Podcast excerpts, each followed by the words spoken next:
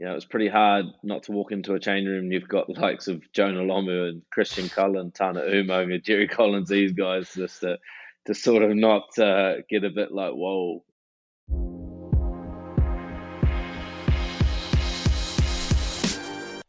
Hello and welcome to the Off Field Rugby Pod.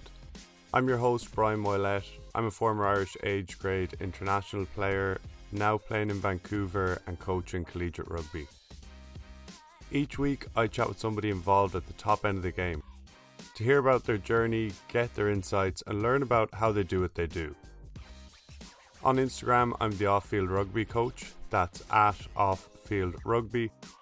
Please follow me there. I share content around mental skills and performance, and also clips from the pod. Please subscribe to the pod wherever you're listening if you haven't already.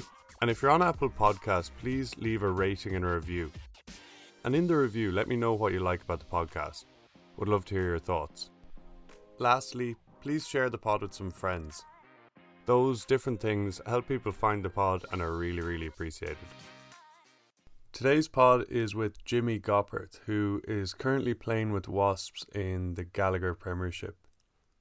In 2017, Jimmy was named Premiership Player of the Season and has also won the Golden Boot three times in that league two of which he won during his time at Newcastle Falcons. Jimmy has also played with Leinster, the Auckland Blues, and the Hurricanes. We talk about his time at each club, why he made those certain moves, what he enjoyed at the different places that he played, and what he wasn't too fond of. And he talks about how it felt walking into the Hurricanes dressing room as a young lad just after signing his first pro contract and seeing Jonah Lomu Tana Umaga, and other legends of the game, and what it was like playing with them. Jimmy talks about growing up on a farm in New Zealand and how in his teenage years he began to make sacrifices because he knew then that he wanted to become a professional rugby player.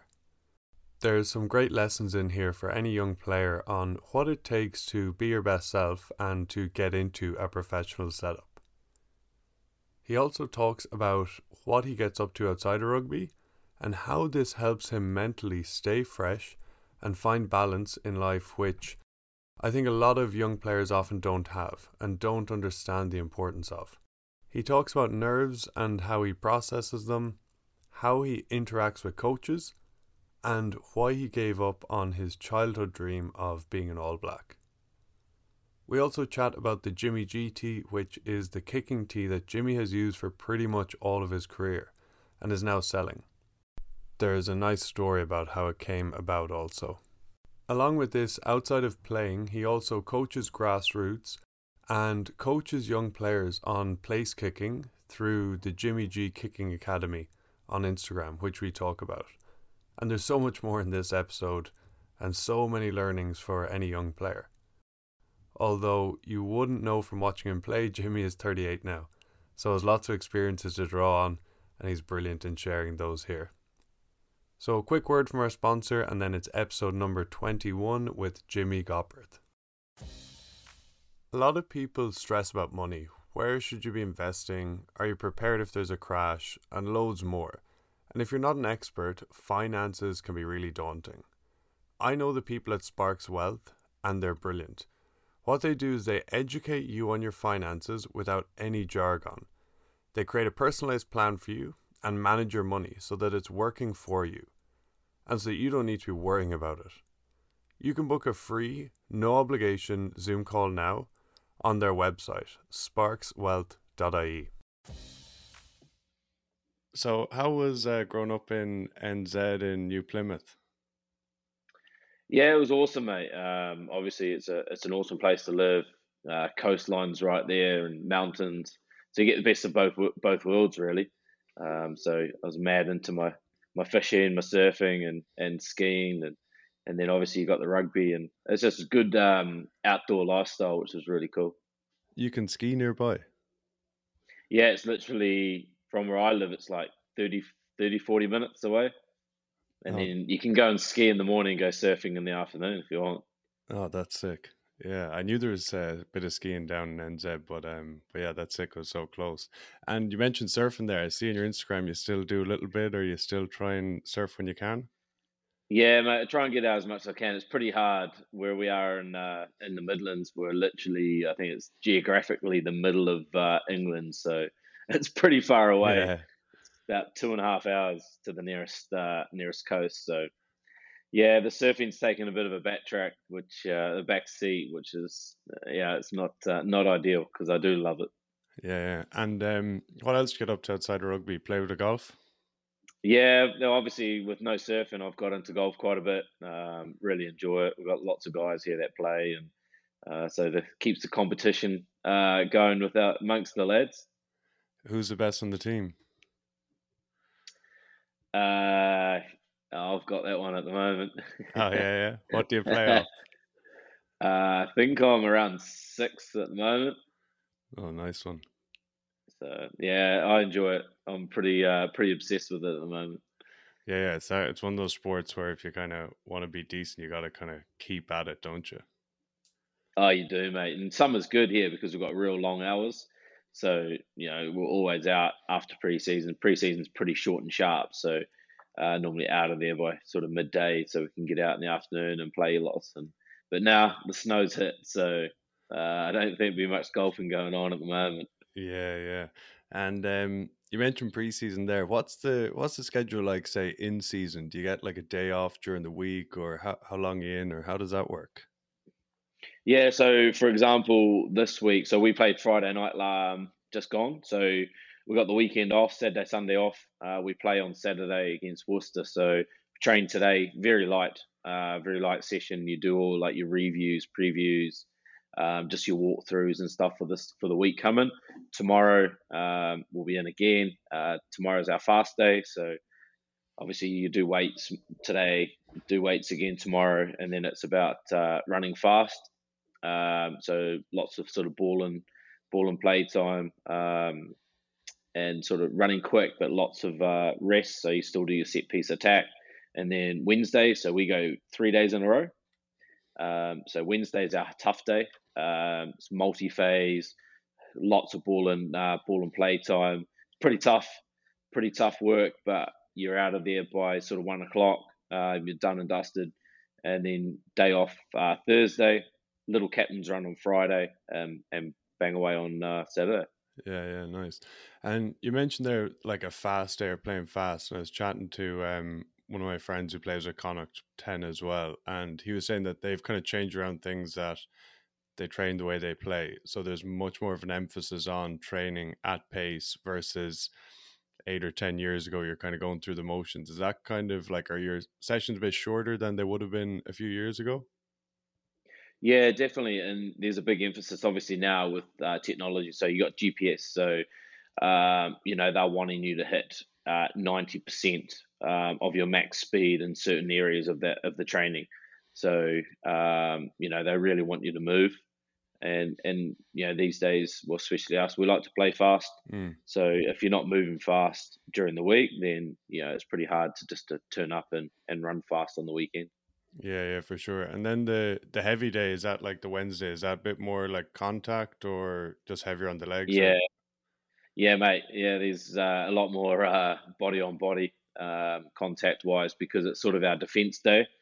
Um, so attack day is more Tuesday, which we're running fast. Everyone's you know smiling on you know smiling and and sort of running through a little bit of contact and then going down. Whereas Wednesday is your gritty day. It's um, a lot more ball and play and you know the emphasis on defense. So there's body in front. Uh, the forwards do a lot more contact than we do as backs, which uh, we're thankful of. But uh, yeah, they're getting pretty stuck in, mate, um, especially in units with drives and scrums, and I keep them well away from that. But yeah, uh, yeah no, geez, you, you definitely need the day off uh, after Wednesday, Serena.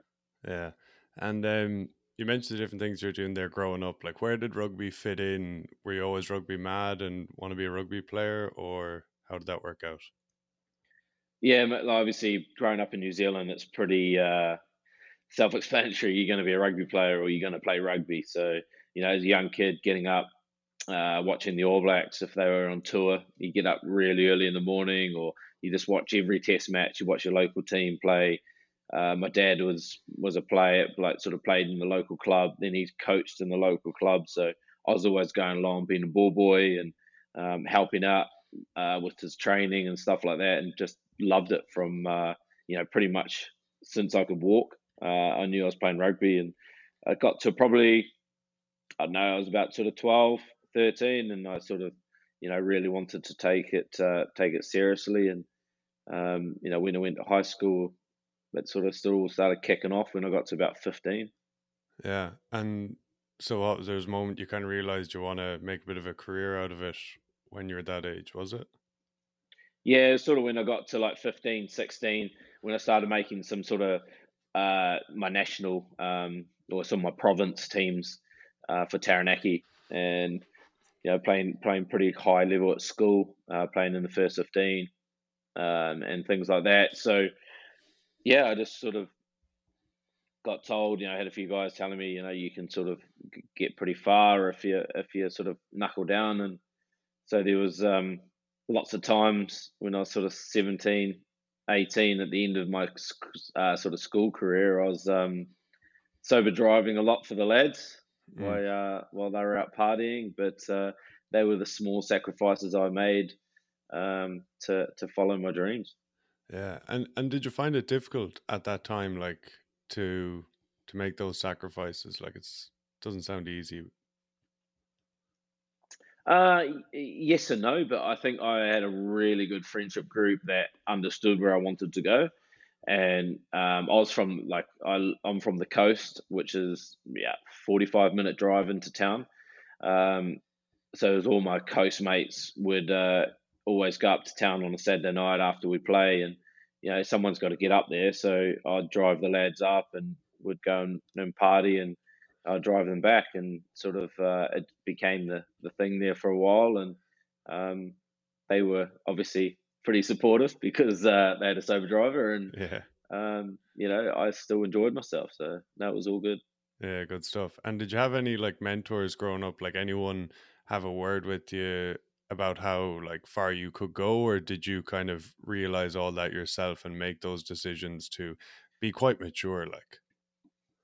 Yeah obviously my dad was massive influence um in how i went and he was he was never pushy. He just gave me the best tools to to do what i wanted to do and you always have you know your local coaches going through the the um the system that always you know give you pretty good feedback and and you know paved the way of uh, of how it can go, and everyone was just really supportive. You know, it's a pretty we're a pretty rural country, like uh, county where we are. You know, in Taranaki, it's we're all farmers, and so everyone sort of um, is pretty level headed and, and down to earth. So uh, I think that upbringing really helped me just stay grounded the whole way through and just work work really hard to try and achieve what I wanted to achieve.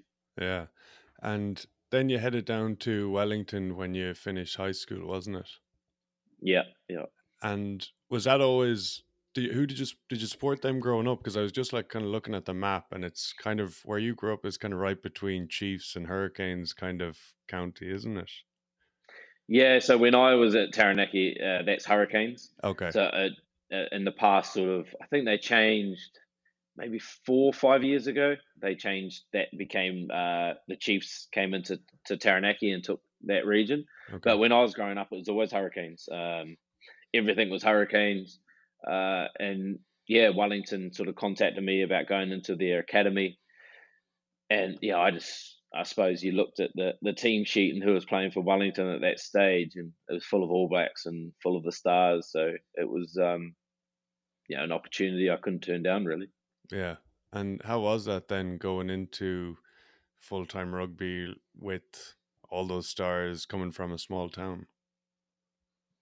Yeah, it was pretty surreal. Um, you know, it was uh, you know, it was pretty hard not to walk into a change room. You've got the likes of Jonah Lomu and Christian Cullen, Tana Umaga, and Jerry Collins, these guys just to, to sort of not uh, get a bit like, whoa, you yeah. know, this is pretty pretty awesome.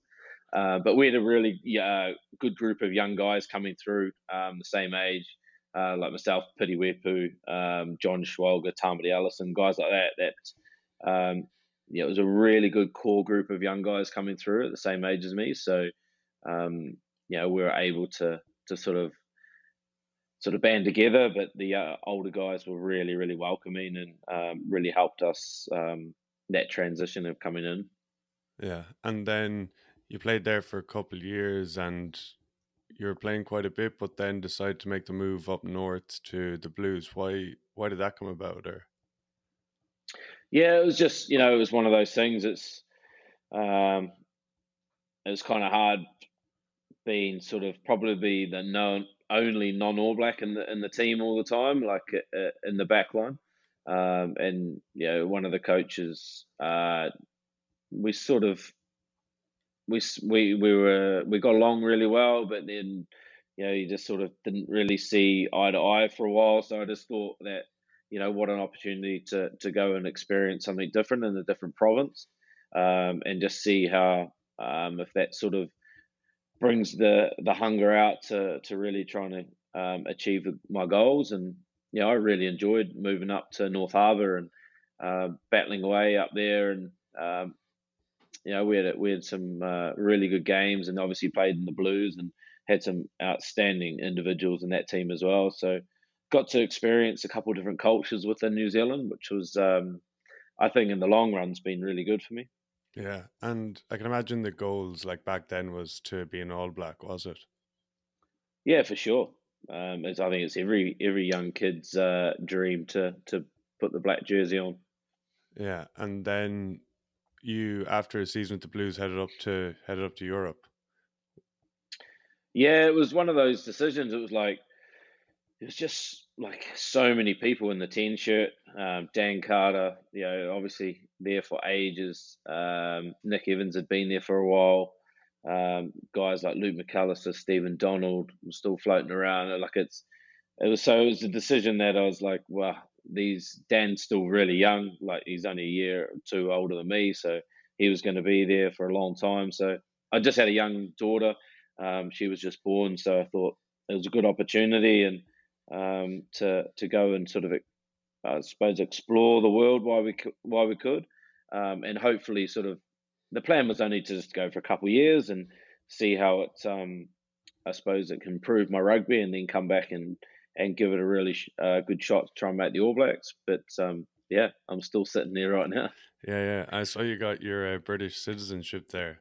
Congrats! And yeah, uh, no, that was pretty cool. So I thought I've been here for too long. It's something I need to uh, need to do, and um, it's just really good for the kids, really. I suppose my son was born in Newcastle, so um, it was good to get him him uh, citizenship, and same with my daughter. So if they if we eventually go back to New Zealand and they want to come back over, or you know we went home want to come back over, it's just nice and easy just to come straight in. Yeah, for sure, it's nice for them to have the passport and what kind of differences did you find when you moved up to Newcastle? Like it's watching when I was watching Super Rugby growing up, when you know you'd be playing, it's a certain brand of rugby, and then the UK and Ireland is quite different.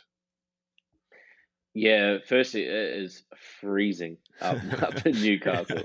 I couldn't believe it. Like I don't know what I walked into, but um, yeah, the rugby was really, really different, um, and it took me a little while to get used to because um, a lot of emphasis on set piece, a lot of emphasis on defense, um, playing in the right areas. You know, with a big kicking game, it was very. Uh, my first couple of years up there was very like ten man rugby. Um, you know, the weather the weather dictated a lot of that uh, with the pitches as well. Um, so it, it, did make me. Um, I think it made me really grow as a player. I really had to take control and and put the guys in the right areas and it was all about you know put the guys in the right areas. Set piece will do the job, uh, and then we just tick over the scoreboard if that's point uh, you know shots a goal or you know we score tries. Um, obviously, it's changed a lot since yeah. I've been here, but that first few years it was um, yeah it was definitely an eye opener. But um, I enjoyed the challenge. I really enjoyed the challenge. Yeah, and like, what did you know about say the Premiership or that before you went up? Like, did you know a whole pile, or is it just have new experience and see see how it goes? Yeah, not a lot really. Um, I had a quite a, I had a few mates that played um, in were playing in Newcastle. So Tane Tuipulotu was playing. Obviously, I played with him in the Hurricanes. Um, Carl Hayman um, was up there as well, and a few other Kiwis that I sort of knew quite well. So that made the transition easier, and and obviously talking to them uh, before I made the decision. It, it helped um, sort of just get a gauge of what I was trying to what I was about to walk into, which you know it, it definitely helped myself and my family of making that transition. Yeah, and how was it at the start when like grown up New Zealand, it would have been like really free flowing rugby, like you say, and playing in that Hurricanes team, the Blues team. Like I can imagine how you played probably your whole life, and then to go into Newcastle at that time, like I know you said it was a challenge and you grew you grew from it or because of it, but was it difficult in the moment? Did you feel kind of curtailed? Yeah, it was. It was. Um, obviously, I yeah, a lot of the guys have told me just come in and don't try and change things. Just come in and just go with the flow, and because it is so different. Um, you don't want to be that guy that comes in and say, "Well, hang on, we do this at home, and yeah. why aren't we doing this? Why aren't we doing that?" Um, so I did really just come in and just sort of tried to blend in, um, and then as time went on, I was able to sort of um, you know share some ideas um, of what sort of gameplay we, we done and and and certain moves and stuff like that. And it was, as I said, it was really helpful having Tane there as well because he liked to he would just come from the similar uh, background as me. So, um, you know, we, we tried to implement a, a, few things and it was just a bit funny because some of the boys up there just never used to, you know, like, well, what do you mean? You, you, you're yeah. going to throw a miss pass in a couple loops and go around there. It's like, uh, so it was quite eye opening for them as well. Um, but yeah, it was, um, I just didn't try and go in there and think that I knew best. I just tried to go in and, and sort of just learn the ropes as I was as I was coming through. Yeah, that's good advice. And um, yeah, I can imagine there are some people thinking, "What do you mean you're not going to kick the ball? We're in our 22. That's that's what you do." yeah, now there was a few times I got uh, I was ready to run, um, ended up running by myself because I seen an opportunity and everyone's looking at me like, "What are we? What are you doing, mate?" Yeah. Um, but I think they clicked on pretty quickly that I was uh, I was more of a runner than a kicker. Yeah, and do you find now, like as a, a senior player, or maybe any player does, but that coaches are it's kind of collaborative nowadays with in a team environment with coaches, players. That do your coaches look for ideas from you? Yeah, definitely. Uh, yeah, my my coach was just texting me then, just showing me different options, and I was texting back talking about different options you can do this week and um, it is. It's really the coaches are trying to learn as much as they can off players, as much as we're trying to learn off them. So it's not, you know, back in the day it was like, okay, we're going to do X, Y, and Z this week, um, and that's it. Now it's like, hey, we see these opportunities. This is where we think we can attack them. Does anyone else have any ideas? Um, and then they chuck the ideas, and they're like, yeah, no, that's good. We'll put that in. So it is. It is a lot more. Um, sort of bouncing ideas off each other because at the end of the day, we're the ones on the field and we need to own um, own own sort of the game plan. Because uh, if we don't believe in it and don't own it, then how are we supposed to go out and perform? Yeah, hundred percent. And have you had that in the past where you didn't believe, or some of the players didn't believe the way that you're playing? Oh yeah, hundred percent. Yeah, all the time. Um, it's just, but it's just you shut up and got on with it. It was just yeah. how it was. If you wanted to play, you just knuckled down and, and cracked on.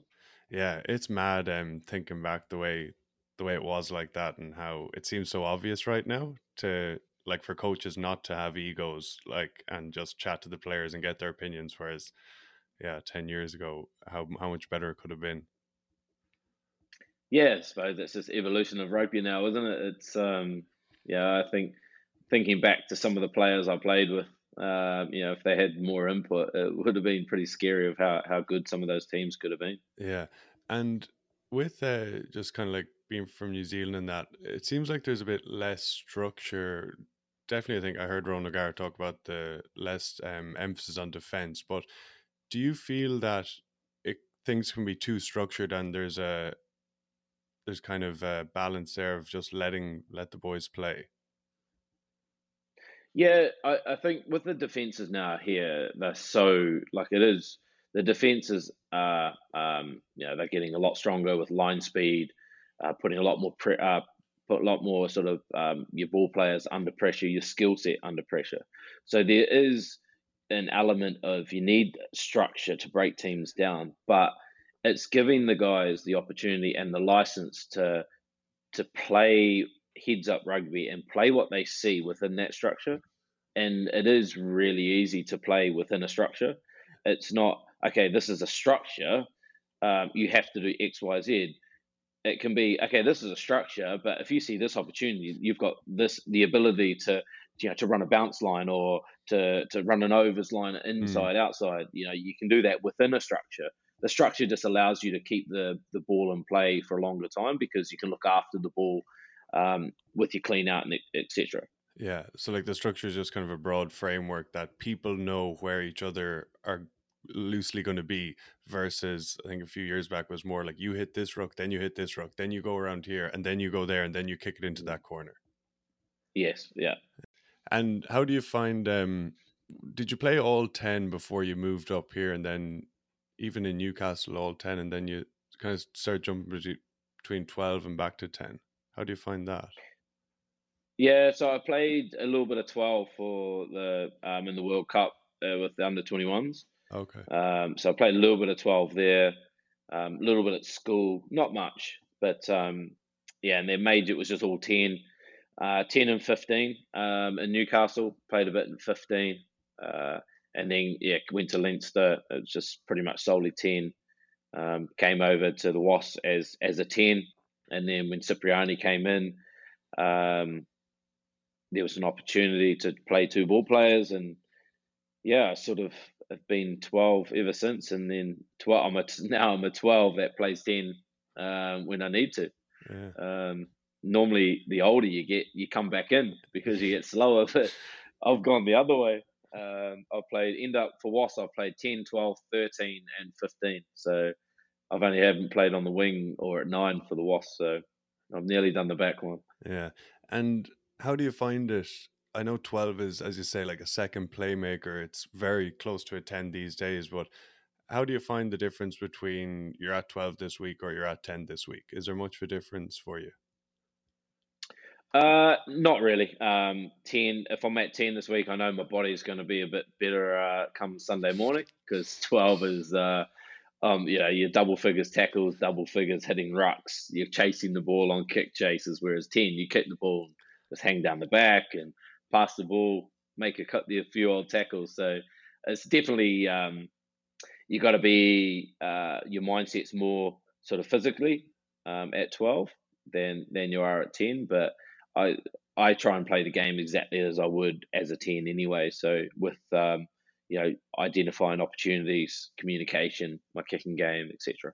Yeah, and it's like kind of free flowing. Like if you're there with Jacob Umaga at ten or you're twelve, it's pretty do you have a kind of um pretty free flowing like you can just step in in front of him and drop behind and kind of interchangeable yeah definitely it's wherever we are on the pitch um you know if if we go wide and i bounce out of the ruck and all of a sudden i'm at, I'm at first receiver he'll just hold it to a uh, second receiver so yeah we don't try and cross over. If it just works out in those positions, then yeah, we we know um, what each other are trying to achieve and, and the framework, so it's it seem it fits in seamlessly. Yeah, nice.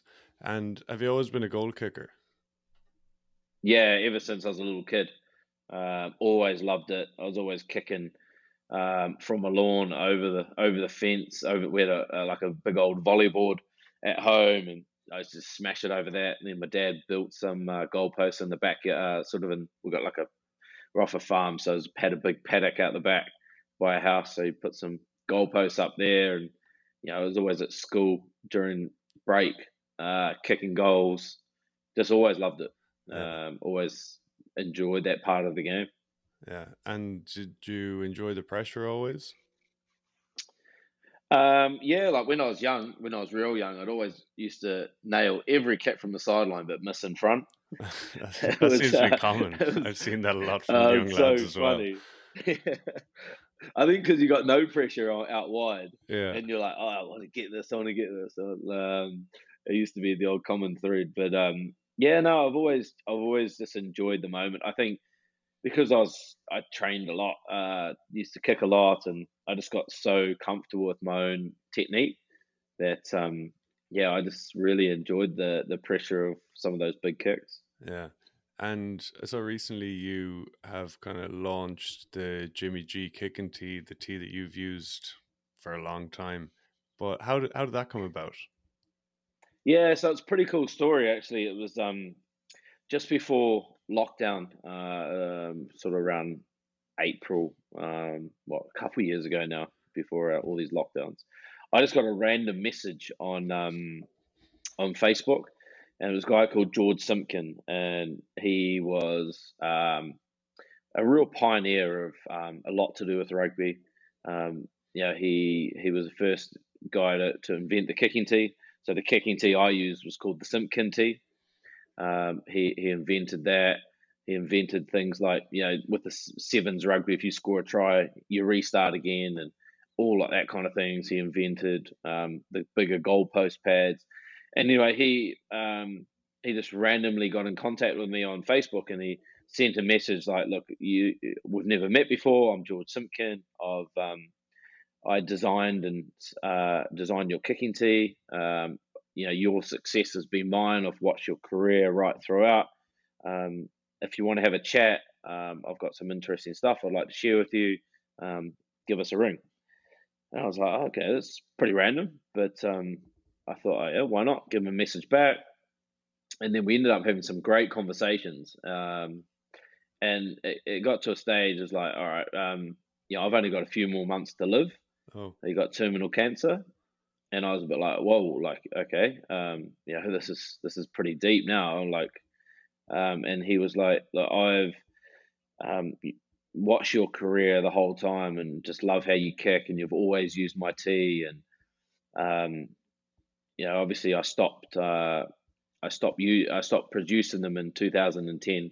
That's another story, but how how how that happened because I was trying to find them for years, but and he was like, "Look, I want to to give you the rights to to reproduce the tee and use your name." Um, so I was pretty blown away by it, and so you know, over the next few weeks, we again had some great conversations, and you know, and then unfortunately, he just he passed pretty quickly. Um, and through that, and he, he before that, he was like, you know, I really would like to see it out before I pass, but obviously COVID hit, and I just couldn't I couldn't get it going. Um, everything was just taking so long, and um, you know, it was just really disappointing. I couldn't I couldn't get it going before he passed away. But you know, I just thought, you know, I have to do it. Um, you know, if someone gives you an opportunity like that, um, I needed to to try and resource it and, and see what I can do. So um, I had the had the good guys uh, over in Ireland. Uh, a couple of guys over there who do 3D uh, mouth guards, Impact. Hmm. Um, so they they were good enough to, to draw up a 3D model and, and got it going and ended up getting uh, a company in China to to do it all up and um, yeah they finally come over and now the Jimmy G Tee is is out there for everyone to to use.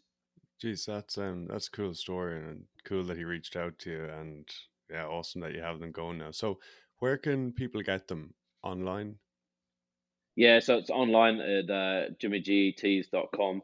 Uh, so I ship worldwide as well, so you can get on there. Um, obviously, I'm working with a few, talking to a few distributors and stuff that uh, that want to stock them. So I'm um, just trying to get them out there. Just at the moment, yeah, just online, and I've got a garage full of kicking tees, and uh, po- the missus has helped me uh, post them out daily, which is it's pretty cool to see them flying out the door. And you know, I've used the tee right throughout my whole career. So you know, twenty odd years I've been using that kicking tee, and um, yeah, it's brought me a lot of success. Um, the way the way I kick, and you know, it's not just you can use it on different angles. It's not just how I use it, uh, straight up and down traditional way, and it's it, it's really nice on the foot because it's made out of um, thermoplastic rubber, it's not plastic like some of these tees you get now. So sometimes you kick on those plastic tees, you hit the ball and it bloody hurts your foot. Yeah.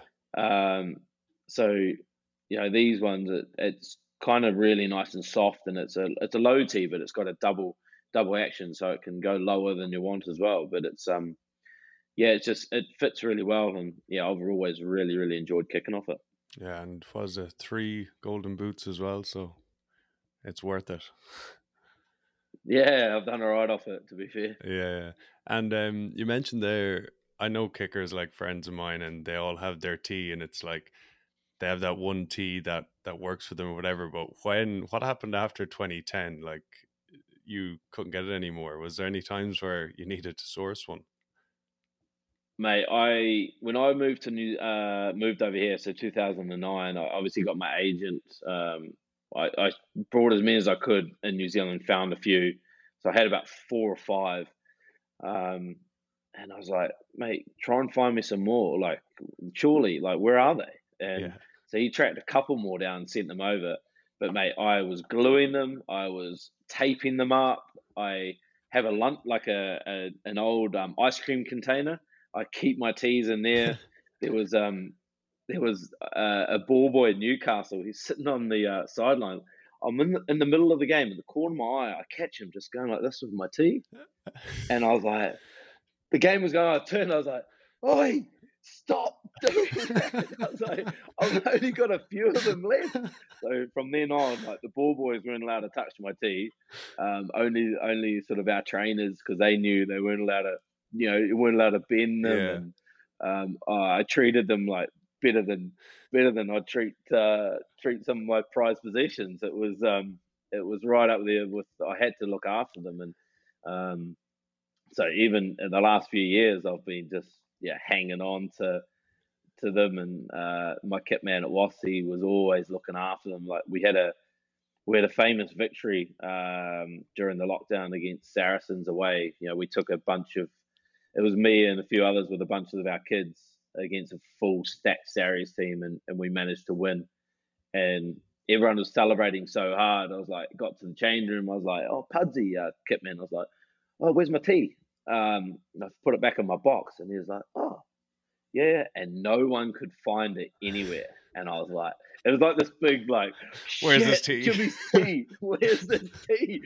Everyone's running around trying to find it. And someone had put it in the rubbish bin beside our um, dugout and like when everyone was like, um, you know, just fully celebrating, it just got picked up and put in the rubbish bin. But thankfully, uh, we found it. But um, yeah, because you know, going to that story, why they came, he stopped making them 2010 because they were shifting um, some of the, the the molds and stuff to a different factory on the back of the truck, and this truck crashed, oh. and they lost everything. Oh. Um, and so he and George Simpkin was like, "Oh, well, I've been producing this tee for years and years and years, so I've sort of done my dash, um, and never sort of got the mold done again, and and that's why uh, from 2010 we couldn't find them anymore. But yeah, it was mad dash for a few years, so I'm pretty thankful now. I've yeah, actually, uh, I've got my tees. Have as uh, many as you want. Yeah, probably some uh, bitter Sarries boy saw it and then was like, ah, saw it. yeah, maybe, maybe. Yeah. But thankfully, I found it. Yeah. It's, uh, no, it's pretty cool stories. Yeah, for sure. And um, then on Instagram, I see as well that you're helping kind of younger players as well through your kicking academy.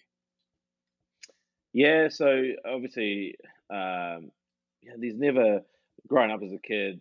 There was never any specific coaching um, through kicking and you know it was just sort of the, the local guy who could sort of kick. And coming over here i felt it's even probably worse you know guys just don't really know the how to teach the the basic skills. And um, so i thought you know why not give back and um, help help the younger generation and and sort of hone their skills and just give them the sort of skill set to to be able to just you know kick and, and enjoy kicking. Um, and so yeah, no, I've been doing that for a few years now and really enjoy it. Um, it's kind of hard. Uh, I feel feel bad sometimes. I get so many requests, but you know, trying to fit them in all in the schedule is um, pretty tough these days, and um, especially now with winter. These, you know, just this week I've had like four or five like oh, I'm trying to get in. I'm like oh, I'm trying to get them in before Christmas, but um, you know, it, it is good to to try and give back. Yeah, and so what do you do with it? Like people DM you, but like, do you jump on one-on-one calls, or do you have like a course, or how does it work? So I've got two options. I can do um, an online an online course, which is it's, it's as simple as they'll go and video video themselves kicking. I'll give them a couple angles I want to see, and then they send me the videos. I've got this um, sort of coach coaching tool, mm. uh, like an app that I can do, and I break their um, their sort of technique down. Uh, I like on a voiceover, and I can draw draw things, etc. I can throw them different videos of te- like um, sort of technique and, and sort of uh, practices to do, and just sort of give them tips that way. Um, or I do a straight one on one. Whereas I'll, I'll, meet up with them um, and we'll do a good hour of kicking, and I'll give them exactly the same with the video feedback. And um, it's been very positive.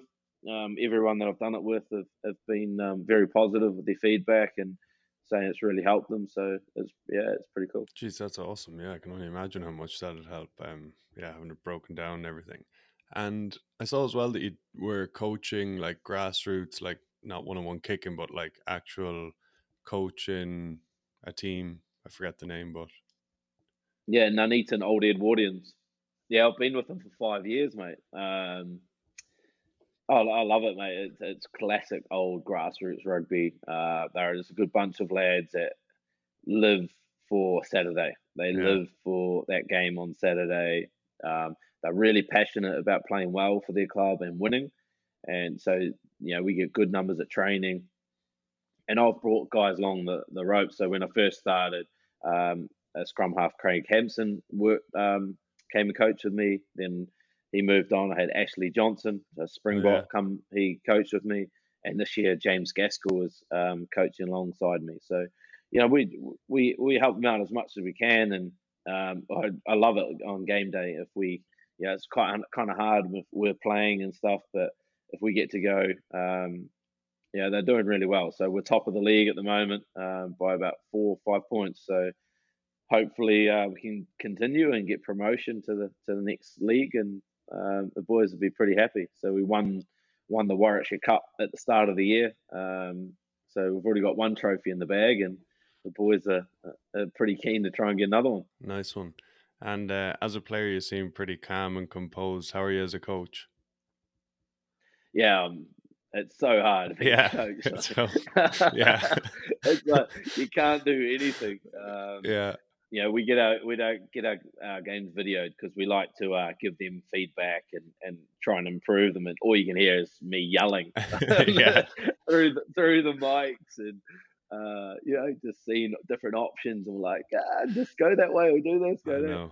But um, yeah, I, I, I think we're all right. We're not too bad. We get a bit nervous at times, but uh, I think it's just part and parcel of being a coach. Yeah, hundred percent. It's a tough transition. I even found it playing myself and coaching. You're just like screaming, pulling your hair out. You can see everything, but yeah, it's funny. Well, you can't do anything, yeah, can you? You can't. So it's like all you can do is like yell an option, but you're not out there playing, so you gotta you gotta have trust in in what they're trying to do. Yeah, hundred percent. What I've learned something recently is um just the importance of half time. Like obviously, as a coach, you, as you say, you can't do anything, but then I was just working with a coach developer and he was saying like make this your best halftime ever.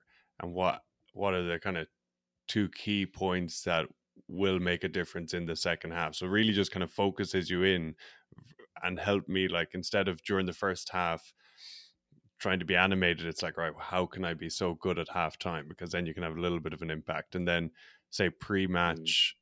you know, are there I used to just give so many points like, did you ever find that a coach like they say do this and there's like yeah. a list A to uh, A to Z? yeah, it's like you get you get halfway down this and you've forgotten. Yeah, it's like, mate, just give me one attack point and one defensive point and let me go. Exactly. Yeah, yeah, yeah, hundred percent.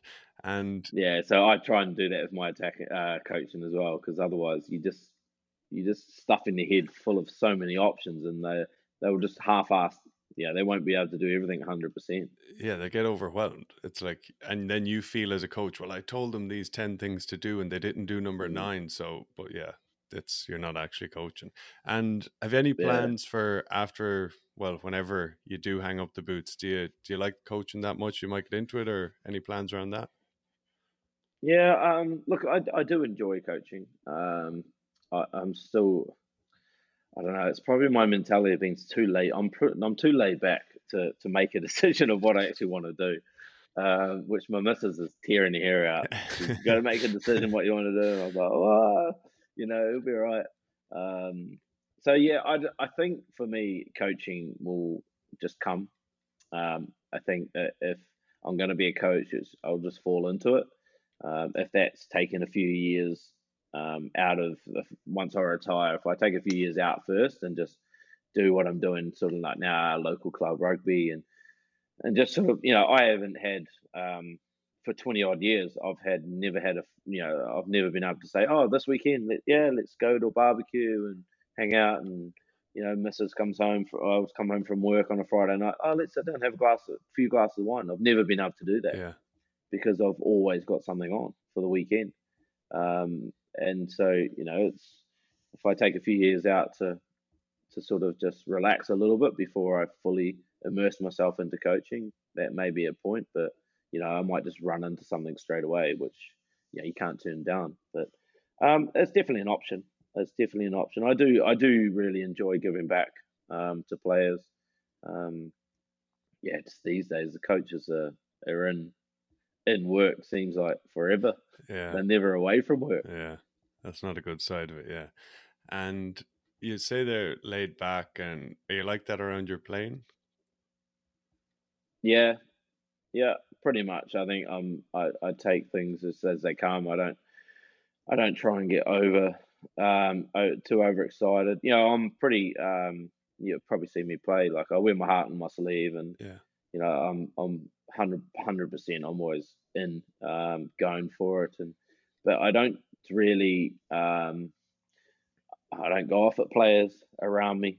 Um, I try and I'm pretty calm when I speak to guys. Um, just I think growing up um, with a lot of guys around sort of playing with a lot of island island um, rugby players. Um, you know, sometimes if you go off at them, they'll they'll shut down, mm. and there's certain type certain people that do that. Um, so I've just been, you know, sort of been able to learn of, of how to, to speak to different people. I know which guys like to have, you know, a, a rocket up their ass, but other guys, if you give them a rocket up the ass, they'll shut down, and then you won't get the best out of them. So I try and sort of treat everyone like that and just sort of during the game just be very calm and in my sort of the way I talk to people and um, I do find you get the most out of people doing it that way. Yeah, for sure. And that's yeah, so important as you say about knowing how to talk to different people. Yeah, it's huge, mate. It's huge because everyone's different and everyone reacts different and that's the key to, to just knowing your teammates, knowing uh, um, how they how they like to be taught taught to and how they react to to different messages and in different ways. Hey, so just a quick heads up. The audio for the last three minutes or so of the chat is a little bit scratchy and a little bit off. I'll explain why at the end after the chat, but just wanted to let you know. And do you get nervous around games or feel pressure? Um, I think the day I get don't get nervous is the day I probably think you know I need to give it up because I'm probably taking. I think that, yeah, not, yeah, you got to ask yourself why, um, because when you're little, it means it means it means something. It means uh, you know you you've you've done your homework. You're you're you know you're itching to get out there. Um, you know when when you're not you're too relaxed. That's when you probably um, you know you're going to be behind the eight ball very very quickly. Yeah, and have you always dealt with the nerves well, or is there ever a time when you're younger and say like you get crippled by them or get anxious and it'd affect your performance? Uh, I used to get really nervous. Young, um, you know, you're thinking, oh, I need to, hey, I need to do this to to perform, keep that. And uh, yeah, I think every player goes through that um, that part of their life, and as you as you grow as a player and as you grow as a person, you understand that you understand and um, and what you need to do to perform um, at your best every week. Yeah, that's great advice. And um, what has been your happiest period of your career? I don't know. I just I just really enjoy the camaraderie of, of a, a team, a rugby team, and you know, obviously in New Zealand, Cairns and Wellington, and um, you know, really the rugby was tough in, in Newcastle, but the people, the people are, are from that era, and um, the people are unbelievable. I've really enjoyed Dublin, um, the whole culture, the the rugby, um, and and it was you know it's 2017. I probably played arguably my best season in my life, and um, you know been here ever since, and um, to still be playing this game at uh, the tender age of 38. Yeah, and and uh, what's what's the secret before I let you go? Like how you seem to be getting better. Like as you say, in 2017, you're wasn't a Premiership Player of the Year, Players Player of the Year, and yeah, you seem to just keep getting better and better.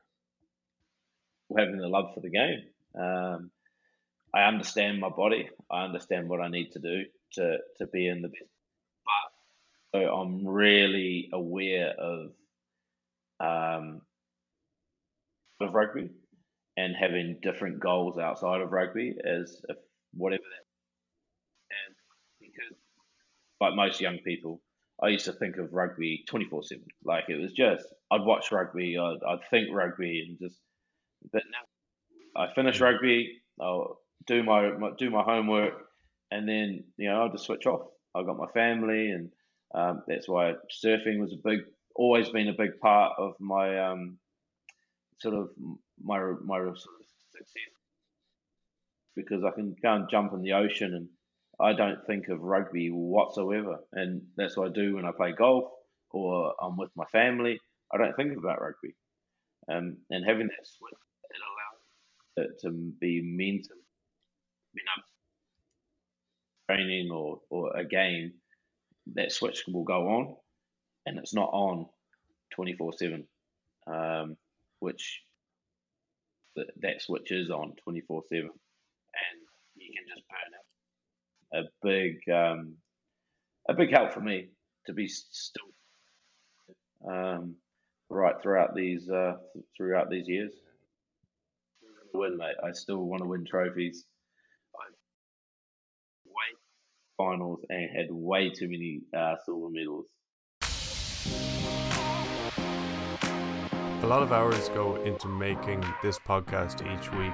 If you enjoy listening to the pod and would like to support me in making it and making sure that it keeps coming out, I have a Patreon page and there's a supporters tier.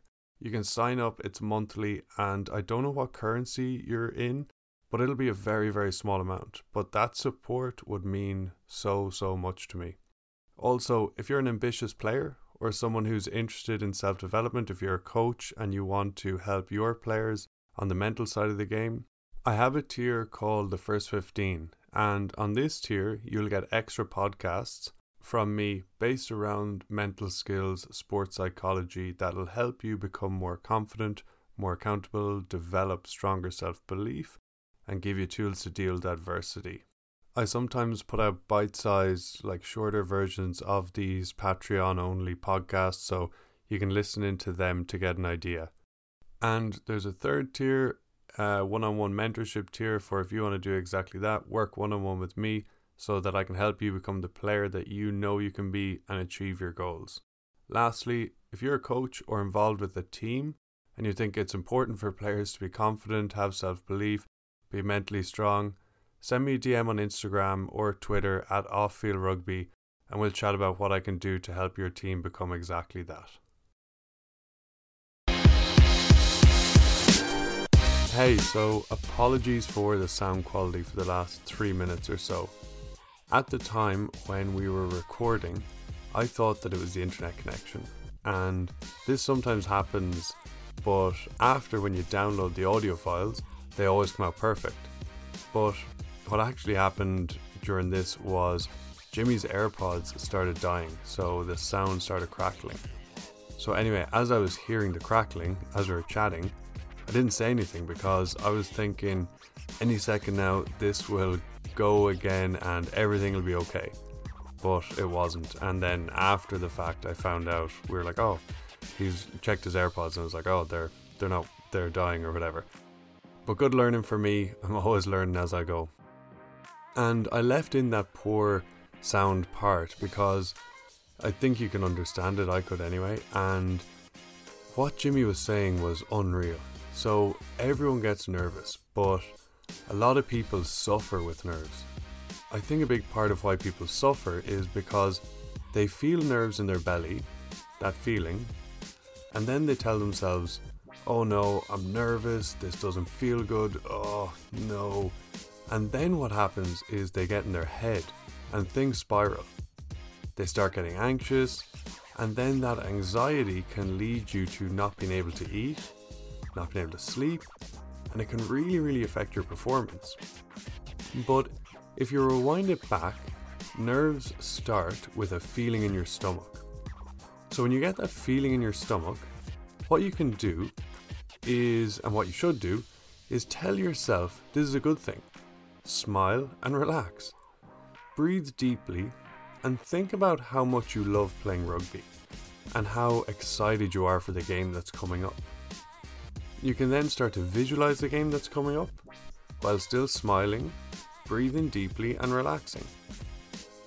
And by doing this, you will change the consequences of the nervous energy from being something that is really detrimental to your performance to something that's actually really, really positive.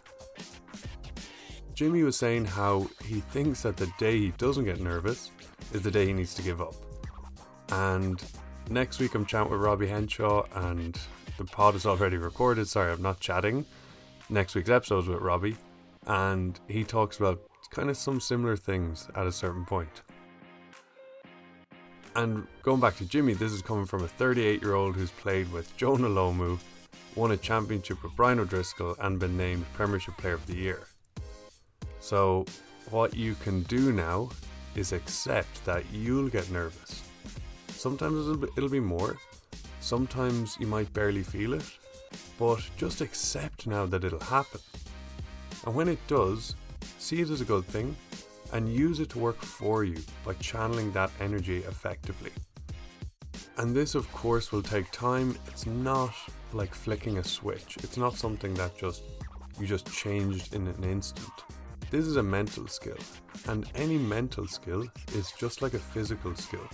It takes repetition and practice, and slowly but surely over time you get much better at it.